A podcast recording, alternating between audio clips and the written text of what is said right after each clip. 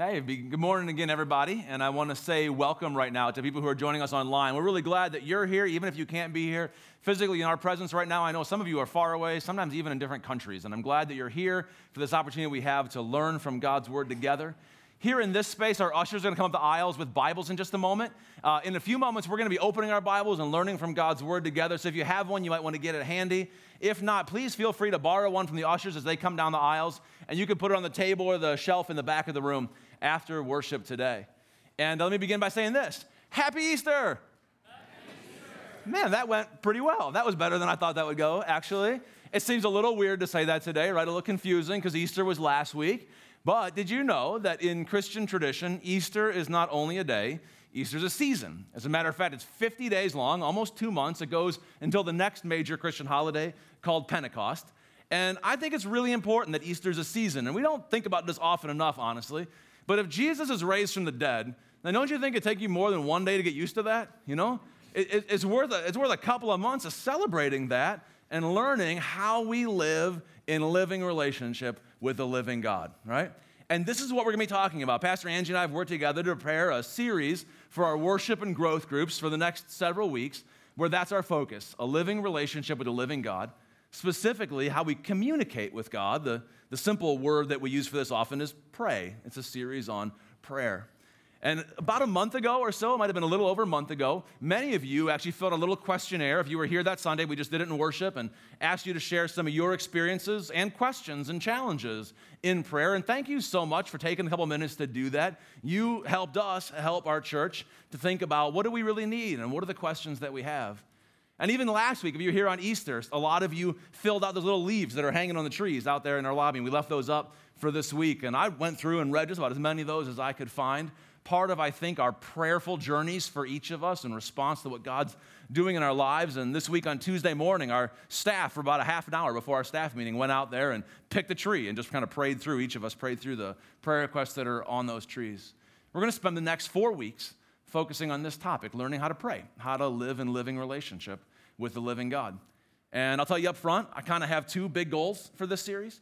The first one is that we would understand what Christian prayer is and why we pray. There's a lot of questions to answer there that we grow in our understanding.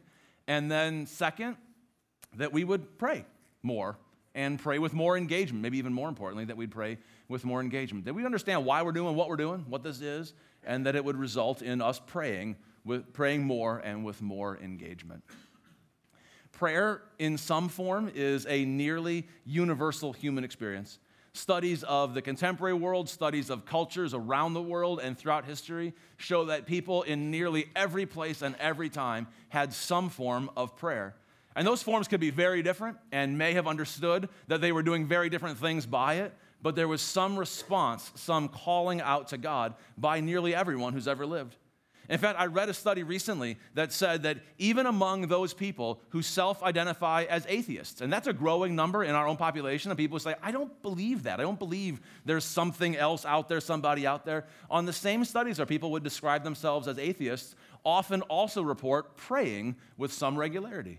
And that may initially be a little bit hard to understand. I'm not sure that I grasp all the categories myself. And yet I think that it's evidence that somewhere in the human heart is this universal response to the God who made us, a, a hunger, a crying out to God somehow. You know, one of the ways that I think people in our culture, many of us, connect with the idea, at least, if not the practice of prayer, that can be kind of confusing, is in that slogan that so many of us just throw around so easily. Do you know the slogan that we use when we respond to tragedy? And there seems to be tragedy in the news more and more these days. Thoughts and prayers, right? Thoughts and prayers. I'm lifting up thoughts and prayers, or I'm sending you thoughts and prayers. I honestly don't know what that means, but we say it's I'm sending you my thoughts and prayers across the vibes or across the universe or something. I mean, at its best, I think what we mean is you're on my mind. I'm thinking about you. You're not forgotten. You matter to me. This thing matters. You're in my thoughts. And, and I want God's best for you, right? I want rescue for you, healing for you, saving for you, not just for you, but for the situation, for the world. And so we lift up somehow thoughts and prayers. I think at our best, we probably mean something like that. At its worst, it might just be a way to say something when we don't know what to say and don't want to think about it anymore and we just want to get out of the situation. So, thoughts and prayers. I'm sending you thoughts and prayers.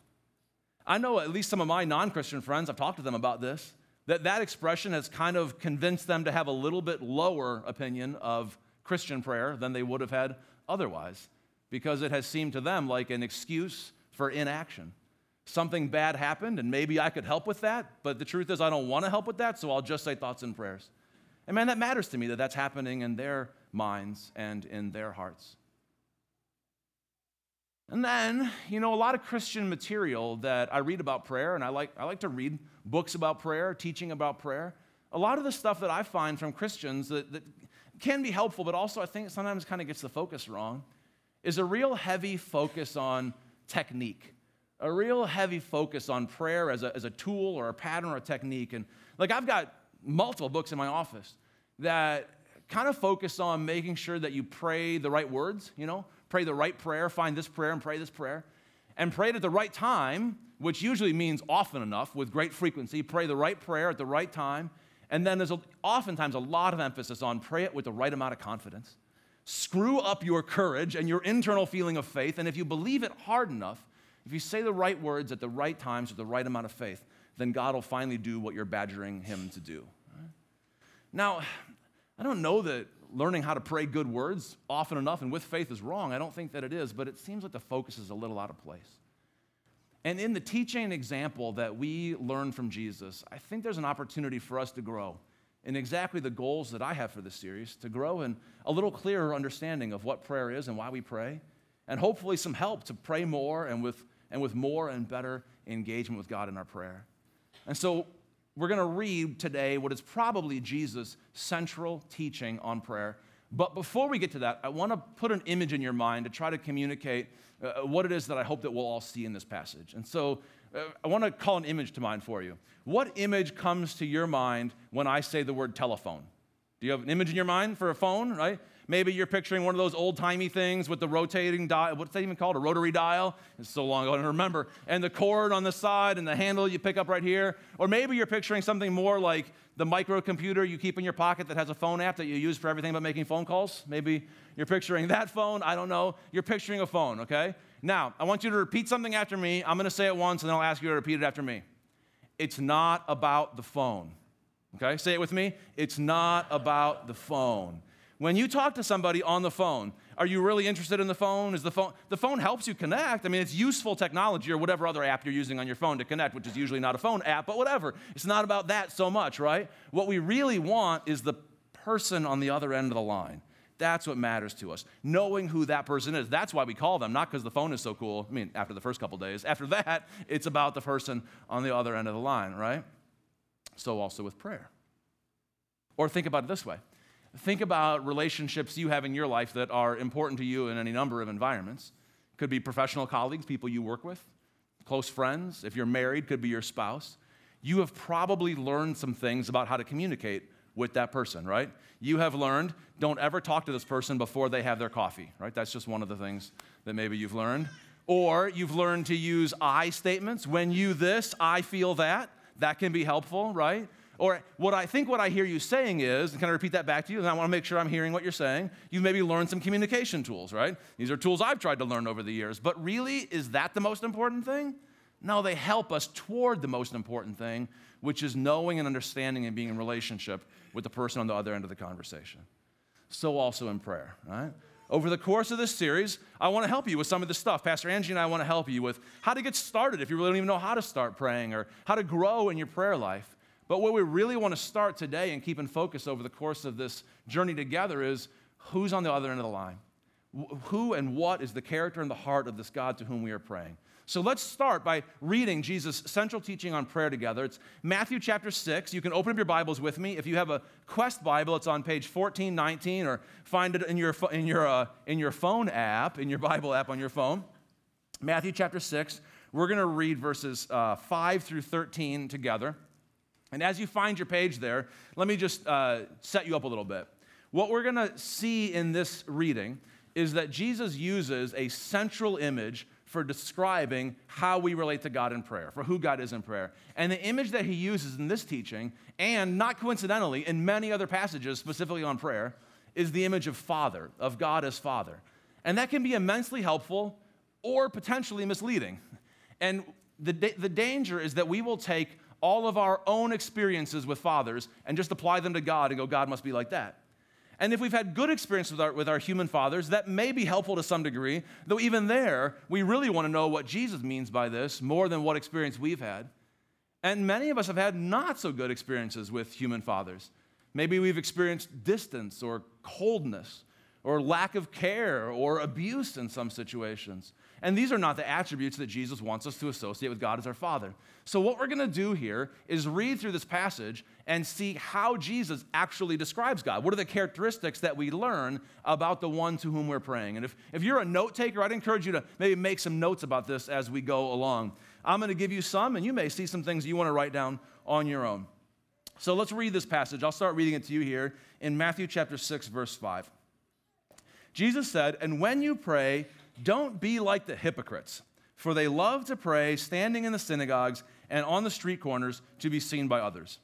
Okay, tell the truth. How many of you are actually faced with that temptation? I just want to stand up and have everyone see how awesome I am at praying right now. That's what I want to do, right? I think on the contrary, most of us have a fear that I would like not for you to see me pray right out loud. I think in both cases, actually, Jesus' word can be a gift to us, a reminder that it's, it's really not about how well you pray. Whether you think you're good at it or you think you're bad at it, that's kind of not the point. It's about communicating in relationship with God. So it kind of helps us anyway. And Jesus says, Truly I tell you, they have received their reward in full.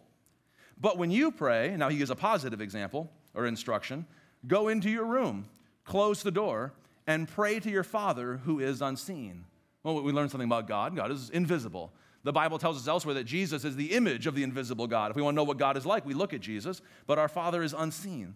Then your Father who sees what is done in secret will reward you. But God sees. God sees what is done in secret. God sees what nobody else sees. The important things, even that are not visible on the outside, God sees. And when you pray, Jesus says in verse 7, do not keep on babbling like pagans. I love this. Stop talking so long in your prayers for they think they think they will be heard because of their many words. If I just keep on going, God will eventually listen. I'll persuade him. Do not be like them either, for your Father knows what you need before you ask him. Your heavenly Father knows what you need and cares about what you need even before you ask him. And yet, Jesus teaches us to pray. It's about our relationship with God, not just making sure God has information, right? God has information, what God wants is relationship with us. And so Jesus teaches us to pray. And then, after some of these negative examples, Jesus says, This then is how you should pray. It's got my attention now. And he begins this way Our Father in heaven. Okay, I learned something right there. God is not just my Father, but our Father, right? God is concerned not just about my life, but about the lives of all his people. Our Father in heaven. Hallowed be your name. You don't use hallowed a lot in daily conversation, do you? I think the word, the word means something like to revere or to honor, to, to regard with honor. God, we want to see your name receive the honor that it's due. And so we learn here that our Father in heaven deserves honor. Your kingdom come. Our, our Father who knows us is also the King of heaven and earth. We pray, Your will be done on earth as it is in heaven. And I learn here about our Heavenly Father that His concern is not just for some heaven far away, but that God's concern is for earth for us right here, for our daily needs, we're going to learn more about in a minute, for the structures and practice of our life and society together. God cares about things happening on earth as it is in heaven. Give us today our daily bread. We learned about our Heavenly Father that He is a provider, that He cares about our daily needs and cares for us. And forgive us our debts. Some of you may know this prayer already in a different translation, and Christians love to have different translations of this forgive us our sins, forgive us our trespasses, forgive us our debts. In any case, we know that we owe God a debt of honor and worship and a debt of love to our fellow human beings. And oftentimes we fail to live up to these debts, and these things are called sins and trespasses. And we pray that God would forgive us for these things. And so we, Jesus teaches us to believe here that our God is a God who forgives. That may or may not be the image that we attach to our fathers, but our Heavenly Father forgives. And then we say, as we also have forgiven our debtors, as we forgive those who have debts to us. I've heard it said that forgiveness, everybody's in favor of forgiveness as a concept until somebody really hurts you, right? And we pray for this. And lead us not into temptation, but deliver us from the evil one. Our God forgives, our God wants to see forgiveness among us.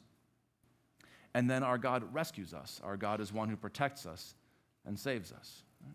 So here's what I want to do. That, that list of attributes of God, on, on the one hand, everything on that list is understandable at some level. We know what the words mean, and this is accessible right away at a certain level. And yet, if, if you kept a list there or even made mental notes, and you may have seen many more things than what I, the short list that I called out, these are ways that we can begin to understand the character of God as we know God in Jesus right away. And yet, if you were to reflect on that list, I think you would also find that it's deep enough to spend the rest of your life sinking into, coming to know more and more about God's concern for the whole world, for myself and for others, the way that He provides and forgives and rescues and sees what the rest of us don't even pay attention to half the time. The God to whom we pray, Jesus teaches us, is the cosmic king of heaven and earth who deserves honor. The cosmic king of heaven and earth, the maker and sustainer of all that is, and yet also loves you, cares about you, is the friend of sinners who knows you and knows what you need even before you ask. And the one who's close to us and knows us individually is also the cosmic king of heaven and earth, the maker and sustainer of all that is. What an amazing, what an amazing truth, what an amazing claim that that would be the God who knows us. As we grow in knowing God, as we grow in relationship with God, I'd like to give you this prayer as a prayer to pray, as a, as a model to pray, this prayer that we often call our Lord's Prayer, or I've also heard it called the disciples' prayer, the prayer that we learn to pray as we are apprenticed and discipled to Jesus. I love that name for it too. This prayer on its own is a prayer that we can pray just exactly as it is. I pray this prayer almost every day of my life, nearly every day. Oftentimes I pray it more than once by myself, with my kids, with you, in worship and meetings here at church. This prayer teaches us, informs us, it teaches us how to pray. And as it does so, I think it also becomes not only words that we repeat and learn verbatim, but it becomes also a model for prayer, a way that we learn to express our own words in prayer. And so let me give you an example of this in the, in the beginning of this prayer, and then I want to, after that, give you an exercise for how we can practice this together. So, you know, I, I begin by praying, Our Father in heaven, and I'm reminded of these same things that I told you. God, you are not only for me, but for your whole world. And I pray that you would expand my heart so that as you are a father to everyone, that you would make me a brother to everyone, that you would make us brothers and sisters to everyone. Our Father who art in heaven, hallowed be your name. I care about your honor. You deserve honor. You are the cosmic king of heaven and earth. And oftentimes your name is dishonored by my life. And your name is dishonored by the decisions that I make. I would love for your name to be honored, and I want to conform my will to yours. And in fact, I would like more people to hallow your name, more people to honor you and know your goodness for their lives and already do. So make my life a testimony to your goodness. Help me to share your love and grace with others. I'd like to see your name be hallowed. Our Father in heaven, hallowed be your name. Your kingdom come, your will be done on earth as it is in heaven, which is to acknowledge that God's will is not always done on earth yet as it is in heaven, nor that God's kingdom has yet fully come among us. To tell the truth, in my life, oftentimes my will is done even when it's contrary to God's in my life. And by His amazing grace and wisdom and power, He forgives me for this and folds my wandering paths back into His path again. But oftentimes I see to it that my will is done even when it's not God's. And that happens not only individually, but it happens in our families and even our church community and our society. It's not always your will that's being done, and I pray that it would be, and I submit my will to yours. And I pray that we together would do that and see your will be done, that your kingdom would come on earth as it is in heaven. And then I want to give you this exercise here as a way we continue to do this. Let's put a slide up on the screen here.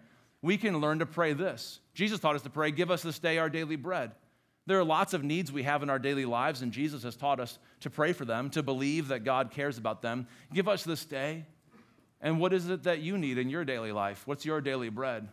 A job that you need, providence, sustenance, healing, many things that we can pray for that we need in our lives. Jesus teaches us to believe that God cares about these things, and I think then also teaches us to care for each other.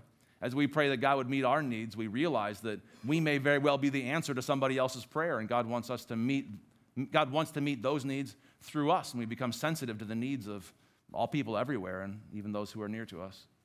Forgive us for one of the things that I've learned as a parent, learning to pray with my kids, was the temptation that we all faced, and only kind of became more obvious to me as I was teaching my kids to pray, is that sometimes we would pray things like, God, please forgive me if I have disobeyed you in any way today. Well, okay, that's good. that's a good prayer. But how about forgive me for when I did this, right? It's important, I think, to acknowledge I have wronged people in my life. Not only have I done the wrong thing sometimes, I've failed to do the right thing when God needed me to be the person on duty in that spot to do what God needed done. Forgive me for those things and help me forgive. Right, I said this already. We're all in favor of forgiveness as an abstract concept. But when somebody really grieves you, when somebody wrongs you and breaks relationship with you, it can be easier to grasp for bitterness than to grasp for forgiveness and to release that poison. Help me forgive this person. Help me forgive this wrong. And God, rescue me from. I trust you. I know that I am not adequate to every challenge that I face, and I need your salvation. I need your help, your protection, and your rescue. Rescue me from.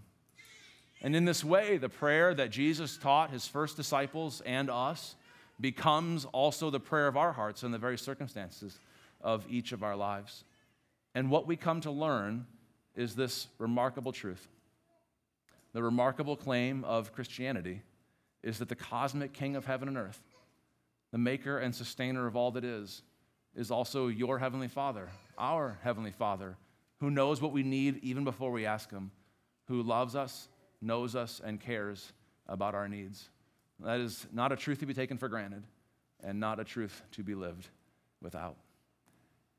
And in just a moment, we're going to practice this prayer a little bit here and then carry it out throughout the week as a way of coming to know and remember who it is who's on the other end of the line, to know the character of the God that Jesus came to be for us, to show us and reveal to us. So I'm going to close this time of reflection on God's word in a short prayer, and then we'll continue to practice and learn to pray together. So let's pray right now.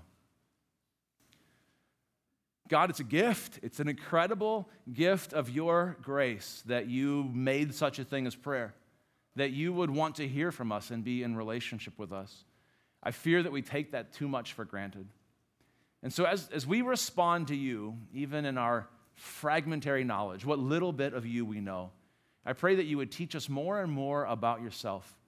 You've already spoken to us in Jesus. And I pray that you would form our hearts to know you and to trust who you are for us, to come to know you more and more as our powerful, joyful, holy, gracious Heavenly Father, to whom we pray as we live in Jesus' name.